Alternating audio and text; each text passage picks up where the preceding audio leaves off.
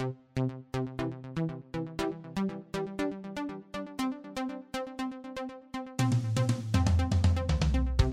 everybody. Welcome to FNO. This is Rob Beller along with Lee Boyd coming to you today to talk about insurance and insurtech. Today, we will continue our introductory season, and we have a very, very, very special guest with us who's here to represent and talk about insurtech, uh, maybe from an insider view, but probably more than that. He's a super smart guy and very well spoken, and that is Mr. Brett Goldberg, who is with us today. Rob, thank you so much. It's great to be in this conversation on this show with you guys. I always enjoy the chance to talk to you and the folks at 470. And uh, you had too many varies in your in your compliment of me, and uh, too many kind things to say. But um, but but I hope I can have a, an enjoyable conversation with you guys today and provide some nuggets of information and education or otherwise to to those that may be listening. Well, I, would like to say welcome to Brett. I have known Brett for a long time. Uh, I met Brett back at a PLRB conference many, many years ago, three, four years ago. And really, I just remember Brett's uh, charismatic drive and really insight into the industry at that time. Uh, we had some great conversations, and over the years, we've been able to form a relationship that we've been able to dream about the future and talk about current state. So it, it, it really is great to have you on today, Brett. Thanks, Lee. Great. Yeah, Brett is one of those guys where when I have a conversation with him, I need to have my dictionary in my hand because he uses words that I've never heard before. But that's because he's a really smart guy. So, Brett, how is it that you got so smart? What's your story? Where'd you grow up and where'd you come from? That's funny that you what you just said, Rob. As always, I, I love I love that about you because it's either maybe smart and intelligence, it may be obnoxious and and, and irritating, and, and, it's probably it's probably somewhere in between. And and and uh, I'll have to continue to watch that that fine line. Uh, briefly, I grew up in Denver, Colorado, which is where I'm talking to you guys from um, today. I have uh, left here, left Denver on a few occasions. Uh, one of which was to attend college uh, on the East Coast. I was in North Carolina at Duke University, and um, subsequent uh, to college, spent several years in the 2000s uh, in Seattle, which was a really dynamic market to be in from a from a technology standpoint, from a software standpoint. Uh, I think the Amazon stock when I was there in, in 2005 through 2007 was was hovering around uh, sixty dollars a share, uh, which actually makes me very foolish uh, for not having bought a meaningful amount of Amazon stock in particular at that time. But I've always been uh, in my career dating back to college uh, and, and really the, the internet 1.0 era. I've always been enamored with technology. I've always been enamored with modern, practical technology solutions that solve real problems uh, and real needs. And I've always enjoyed the early stage uh, technology environment where where people are working with leading customers, working with smart people like the two of you guys uh, to figure out how to create solutions that aren't just tech for tech's sake, but but really provide value. And so we'll talk about the business I was involved with in InsurTech more as it goes along. But but I've I've always wanted to, to, to kind of think about how do you actually modernize the applications of technology and create value and then subsequently wealth for for those involved. Brett, uh, you know, it, it, it makes me wonder what do you think insurance companies want to do now? Are they looking for ways to get things done quicker? Uh, or are they looking for ways to engage with their customers deeper? What is your thought on that? Uh, you know, the insurance industry was a was a fascinating one to learn about over the last five or six years. It is an industry that, at its core, is about providing or operating, I should say, as a as a financial institution. They are thinking first and foremost about risk, uh, covering risk, and defraying the costs associated with managing that risk uh, so as to get the, the greatest return and the greatest value uh, on the investment they're making in that risk. And so costs need to be contained as best possible. And I think that is and will always continue to be number one in conjunction with providing the products and the services that they offer. And number two, I think at their core, if you think about every single insurance advertisement you see on television these days, and I, and I, would bet it really truly is one of the few industries that is still um, spending meaningful money on things like TV ads. It is about exceptional customer service at its core. Some do it well, as you guys know, and some don't. But I think providing excellent customer service for those moments when the customer service needs to be at its best is a really core function and objective of what the insurance business wants to do, and, and at least so. In particular, the claims end of it. Well, claims is claims is that that moment, right? It's that spotlight moment, Rob. It's it's that moment when when you've been paying money when you've been paying you know these premiums where you might be wondering what what am i paying for well this is that moment this is the time where the product is supposed to come to light where it's supposed to make sense how this works, where there's supposed to be a group of people that take care of me if I'm, for example, in a, a, residential home claims environment and guide me through the process of receiving the money I need in order to restore my property, restore my life, not deal with business interruptions if it's a commercial claim, and all that goes into getting back up and running as seamlessly and quickly and fluidly as possible. So, yeah, the claim is the moment where the insurance company and the insurance product shine or, or fail. So, getting back to your background for a minute, you finish college, you start into this, you start into your career. How did you evolve into an insurtech guy? How did that happen? I had mostly been in digital media focused and some telecommunications focused businesses for the, the better part of about 15 years until in 2013, late 2013, actually just about five years ago, I was connected to a couple of individuals who were longtime residential property adjusters who were starting uh, a new venture uh, and were starting a business focused on uh, what actually wasn't even called the insurtech market at that time. That term did not exist.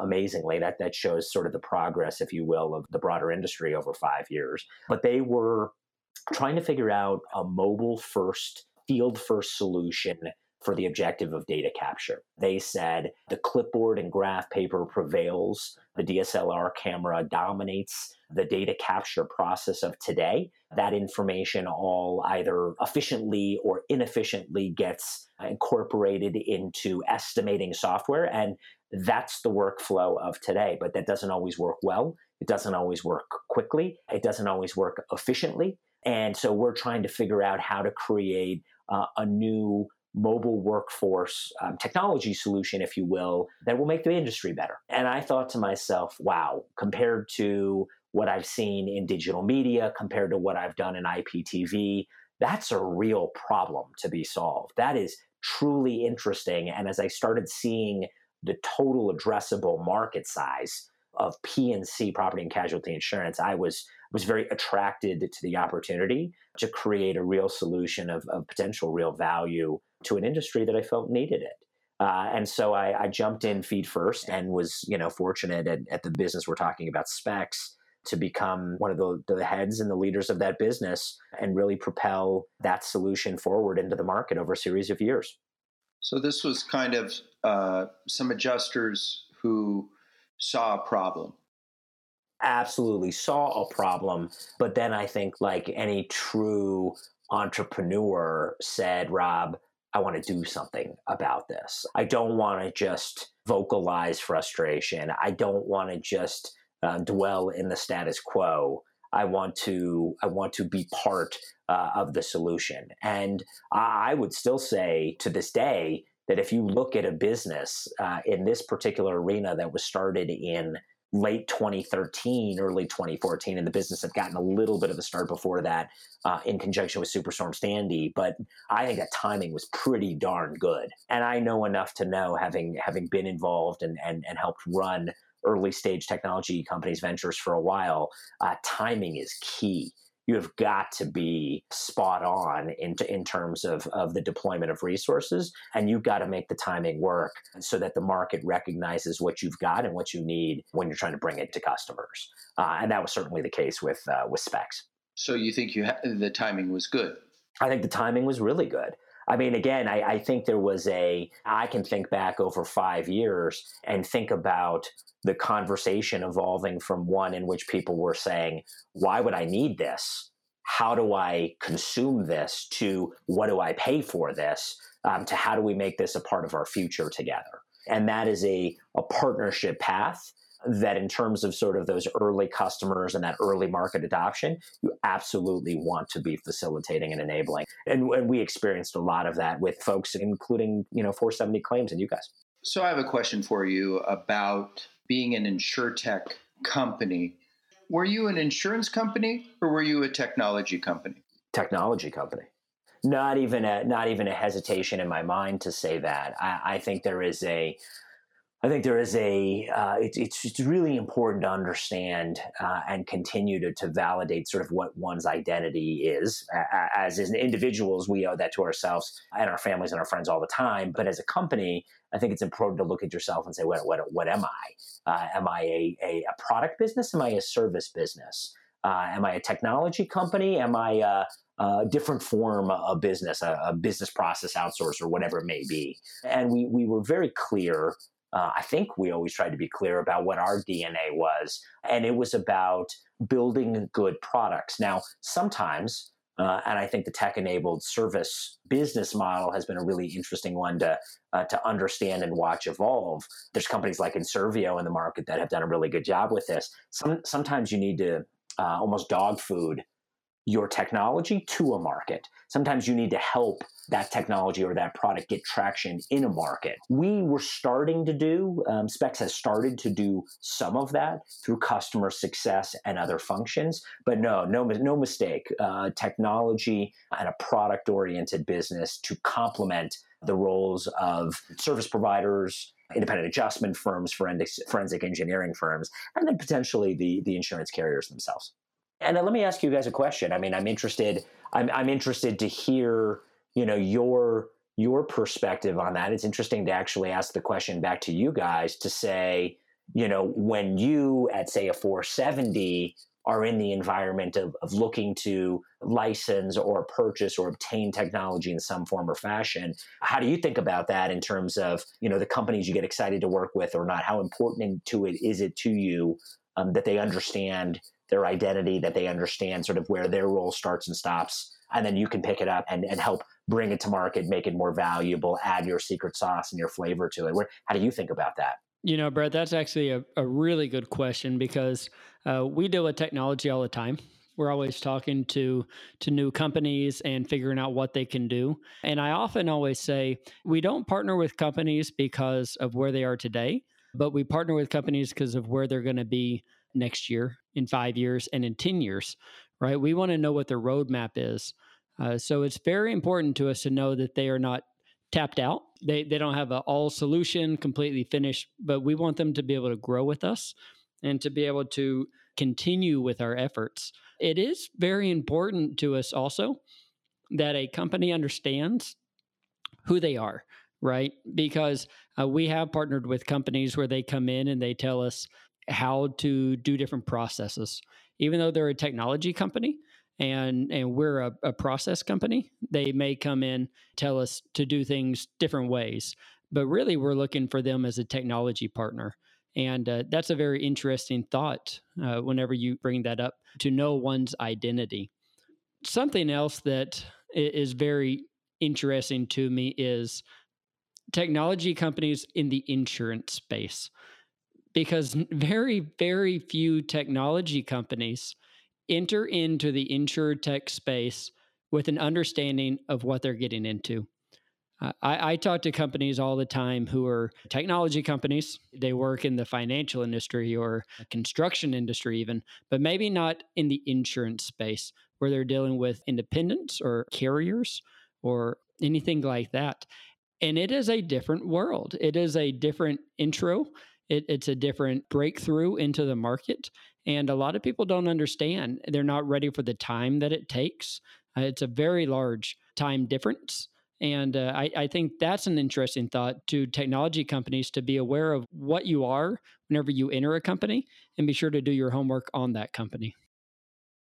I, uh, you know, look, I, I think that is what you just described is um, is absolutely core to to any market that you that that you walk into, whether it's insurance or or whether it's uh, an altogether different space. Um, you you need to really have a handle on w- what it's going to take, realistically, conservatively, what it's going to take to sell into that marketplace. What are their needs? What are their pain points? What is their sense of urgency? What is the way in which people want to be sold to? Can you get closed sales through an inside sales team and some effective marketing on a website? Or do you need to meet and greet and shake hands and have dinner through a trade show circuit?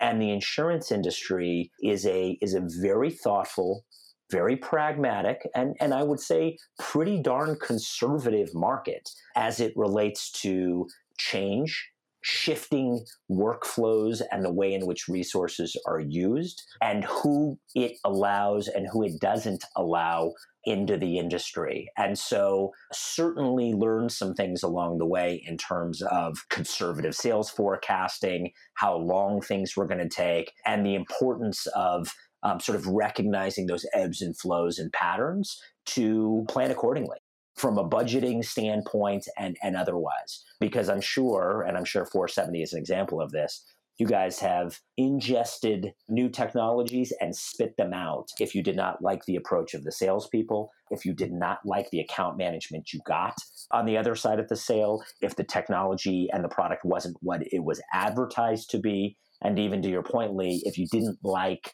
what was coming next, where their roadmap was taking you, and you were only buying into something that was a short term purchase uh, for the purposes of winning you guys over on a pilot or a proof of concept. So all of that is the complexity of the the go to market for one of these technology companies, and, and, and I would certainly say as something of a, I guess, maybe an expert in this particular area, taking new technology to market in the insurance world is not for the faint of heart. It is for those that are in it for the long run, in it to potentially win some big dollars, but do so on a larger time span than maybe sometimes the, the, the VC or the PE or the other investment profiles might desire.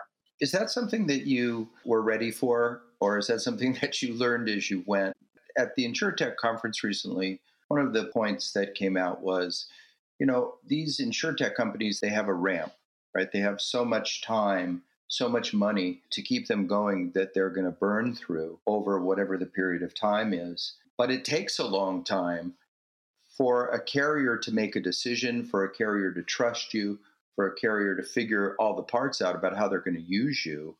Is that something hmm. that surprised you? Were you ready for that? I'm sure you have a lot of learning and lessons that you did around that. Yeah, Rob, I, um, uh, you know, it's funny. I, I had one of the markets that I knew had been meaningfully involved with uh, prior to getting involved in, in this market was higher education. The education market is, is similarly conservative and similarly slow to move as it relates to allocating budget dollars to new technologies and new solutions. So I had some understanding of the pace, but I will admit to being a bit surprised by how conservative some of the carriers were, how reticent uh, they were at times to to just try something, to just pilot something. Uh, and I think there's a lot of reasons for that, and I respect all of them. And and as the customer opening up one's checkbook, you have that right to you know to be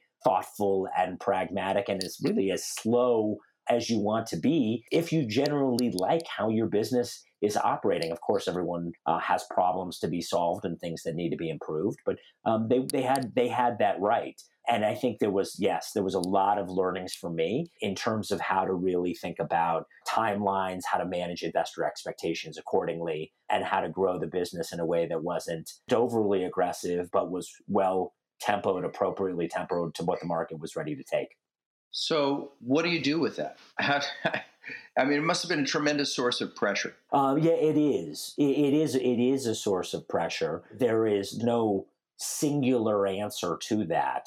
One of the things that certainly is important in that environment, in that type of market environment, is finding the early customers, the strategic customers, the ones who are willing to get in front of the adoption curve, willing to potentially be a co-development partner, a industry leader, a pilot user who are getting configuration benefits, customization benefits, if you will, um, but not necessarily paying for those customer benefits, are instead giving the, the company, the vendor, the opportunity to learn and grow and refine its product without necessarily spending a whole lot of money. And so you just have to find, if you're that technology company or that vendor, you've got to find customers along the spectrum from the leaders to the laggards and everywhere in between. And you need to market and budget a plan accordingly and not spend more than your budget allows for the risk of potentially running out of money and mistiming it before the market is ready at, at a broader scale to embrace. Hey, Brett, tell me about whenever you were going to uh, market with a new product. Where did you find the greatest success? Was that with the carriers or is it with subcontractors of the carriers? Who is willing to jump out front first? And you're talking specifically, Lee, to our industry here that we're talking about and sort of the range of different players within it? You know, it, it um, it, it, was going to be one of those things for us, thinking back over the last five years, that we didn't definitively have an absolute right, black, or white answer to. We, we were going to explore door number one, and then door number two, and then door number three. And both of you guys know me well enough to know that grit and perseverance are, are certainly descriptions that can be used about me, and certainly probably the kind of descriptions that need to be used about any early stage technology company and their efforts to sell and create a business development funnel and grow. In our particular situation, it was the service providers like some of the independent adjustment firms, like some of the TPAs, like some of the forensic engineering firms that jumped forward first and said, we can get in front of this. We can be the ones who drive how technology like this gets utilized and the value it creates for the carrier before the carrier may force it down our throats, before the carrier may dictate that this is what needs to happen. We also got some good traction, pretty good traction with the mutual insurance companies. And really, if you think about that segment of the market, what you're talking about, what I'm describing there is small, medium businesses, small, medium insurance companies that were a little bit more nimble, a little bit more adept, um, had fewer resources, for example, in the field, and were able to try new technology on an experimental basis without really needing to shift the direction of the Titanic in order to make it work. What I'm seeing now, this is over the last couple of months, um, since I've been less involved, obviously, in, in specs, I'm seeing some of the new insurance carriers, the hippos of the world, the lemonades of the world, also starting to serve as insurtech consumers. And I love that trend as well. I think that is a great trends as it relates to IoT sensory devices or some of the claims technology solutions or some of the other data capture solutions. That makes a ton of sense because they are um, less restricted by, less locked into the systems or the resource patterns that they've been utilizing for the last 20, 30, 40 years. And therefore, that can give them more flexibility to try new technology solutions without being encumbered to their past. Right. And I think those kinds of carriers are kind of expected to be edgy and creative, much more so than a traditional old school carrier. Uh, 100%. So it's interesting that you bring up mutuals. I'm a little surprised by that because when I think about, you know, old school conservative carriers, you know, so these some of these small mutuals absolutely fit that bill. I'm surprised they'd be willing to take a chance or a risk on a on a new tech.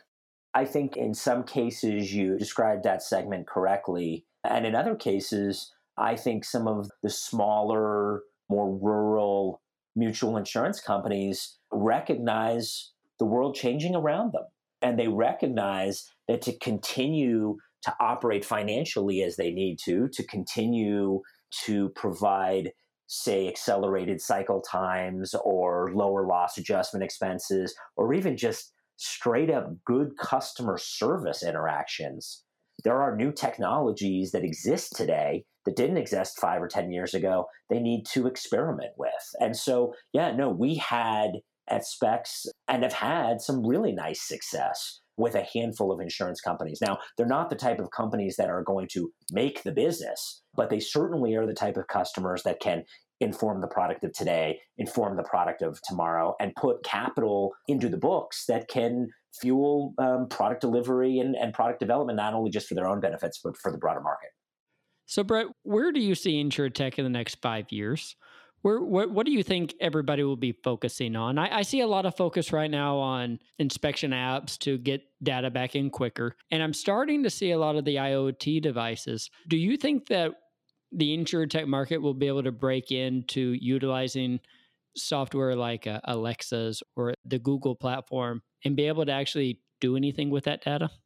I mean, in summary, it's a, you know, obviously it's a big strategic, heady question, Lee. And I'm going to start my answer thinking about the world of insurtech related to claims, right? For where 470 provides the greatest value, let's start there and let's build up a little bit from it. I think solutions that provide as consistent and standardized of field data capture as possible are going to be the types of solutions that will gain more and more traction over the next few years. Now, that can be through automated technology, that can be through sensory devices, that can be through drones, that can be through software running on a tablet or on one's phone.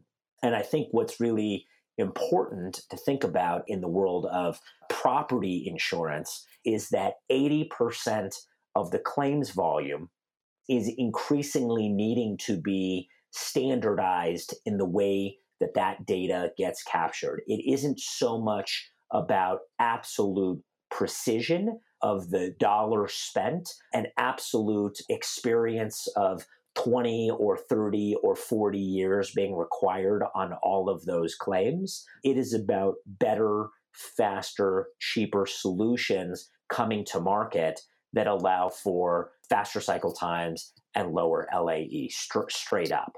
Now, as you move up market to the mid market, to the larger losses, to the major commercial losses, to the high net residential losses, expertise is required in terms of who's doing the job, and more discretion is required to determine what is going to be the unique set of protocols and the tasks that are going to be executed to get the job done? Is this about a series of diagrams? Is this about an extensive amount of photo capture? Is this about effective utilization of drones? Is this about utilizing video and some conditional logic in some questions on the ground when you're in the interior and judging with thoughtfulness when and where and why and how you're going to be using that? Because the workflows are going to be less consistent. And so it really is a matter in, in sort of claims of understanding where you are are, where you dwell, where you focus, and what is the path to create the greatest level of value for the, the segment or series of segments that you focus on. Now, when you pull, yeah, and I'll and I'll pause there because there's probably a lot of meat on the bones of, of that alone, and then we can continue on if it makes sense, guys, to sort of the larger question of where's insurtech and insurance broadly going over the next five or ten.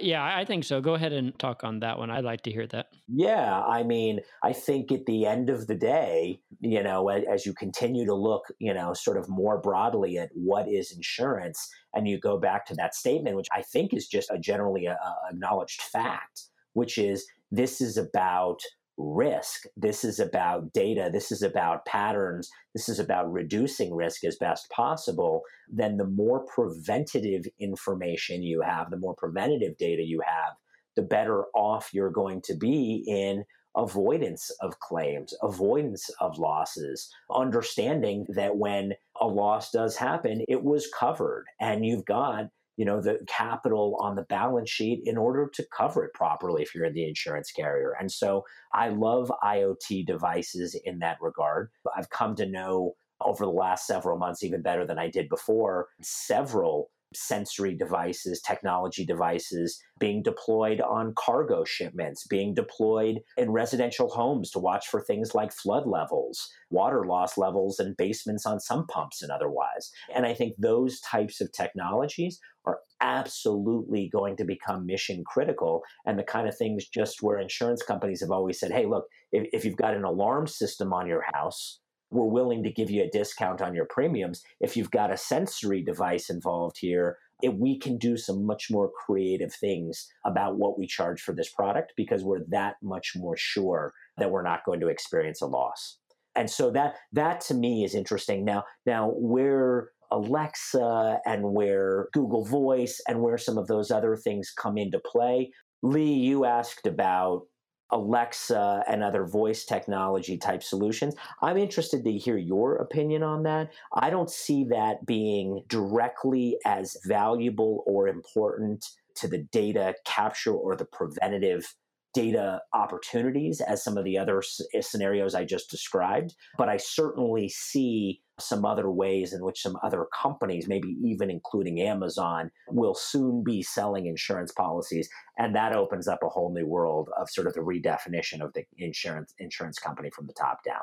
You know, I agree with you, Alexa, and talking not necessarily will be changing the world, but I do think that the integration of all IoT devices is really the ultimate package because really what we're looking for is is the risk. How do I know if I'm insuring the right property or not.